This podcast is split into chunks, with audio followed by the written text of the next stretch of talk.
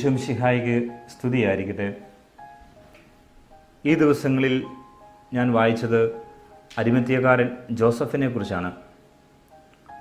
അദ്ദേഹത്തിൻ്റെ പുത്തൻ കല്ലറയിലാണ് യേശുവിനെ സംസ്കരിച്ചത് എന്നുള്ളതായിരുന്നു വായനയുടെ ഇതിവൃത്തം. എന്താണ് ഈ കല്ലറയുടെ പ്രത്യേകത? തോട്ടത്തിൻ്റെ നടുവിലായിരുന്നു ഈ കല്ലറ എന്നുള്ളതാണ് അതിൻ്റെ വലിയ പ്രത്യേകത. നമുക്കറിയാം, തോട്ടം എന്നൊക്കെ പറയുന്നത് സകലവിധ ഐശ്വര്യത്തിൻ്റെയും സന്തോഷത്തിൻ്റെയും പ്രതീക്ഷയുടെയും ഇടമാണ്. സന്തോഷത്തിൻ്റെയും സമൃദ്ധിയുടെയും പച്ചിലച്ചാർത്തുകൾ തോട്ടത്തിലുണ്ട്. നാളേക്ക് വേണ്ടിയുള്ള പ്രതീക്ഷ നൽകുന്ന പുതിയ ഇലകളും കായ്കളും ഫലങ്ങളുമൊക്കെ തോട്ടത്തിലുണ്ട്. എന്നിട്ടും സന്തോഷത്തിൻ്റെയും സമൃദ്ധിയുടെയും ഈ തോട്ടത്തിൻ്റെ നടുവിൽ മരണത്തെ ഓർമ്മപ്പെടുത്തുന്ന 6 അടി മണ്ണ് അദ്ദേഹം വെട്ടിമാറ്റി ഒരു കല്ലറ അദ്ദേഹം പണിതു വെച്ചു. അതുകൊണ്ട് തന്നെയാണ് അരിമത്യായിലെ ഈ ജോസഫ് ഇന്നേ ദിവസം നമുക്ക് ധ്യാന ചിന്തയായി മാറുന്നത്. സ്നേഹമുള്ളവരെ, നമ്മുടെ ജീവിതത്തിലുമില്ലേ ഒത്തിരിയേറെ തോട്ടാനുഭവങ്ങൾ? സന്തോഷത്തിൻ്റെയും സമൃദ്ധിയുടെയും നല്ല നാളുകൾ. സാമ്പത്തികമായ ഭദ്രതയുള്ളപ്പോൾ അത് തോട്ട സംസ്കാരമാണ്.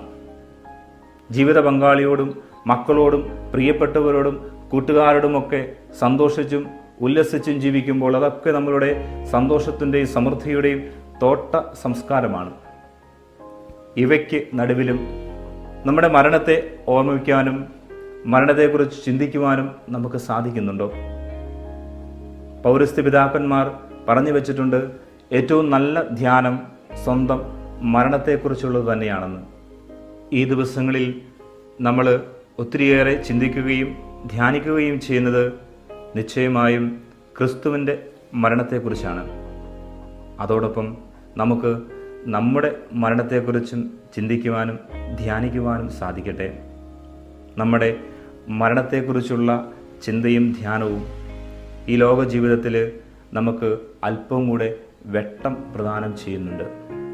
ഈ ലോക ജീവിതത്തിൽ എന്തെങ്കിലും നമുക്ക് പ്രവചിക്കാൻ സാധിക്കുമെങ്കിൽ അത് എനിക്കും നിങ്ങൾക്കും മരണമുണ്ട് എന്നുള്ള ഒരൊറ്റ കാര്യം മാത്രമാണ്.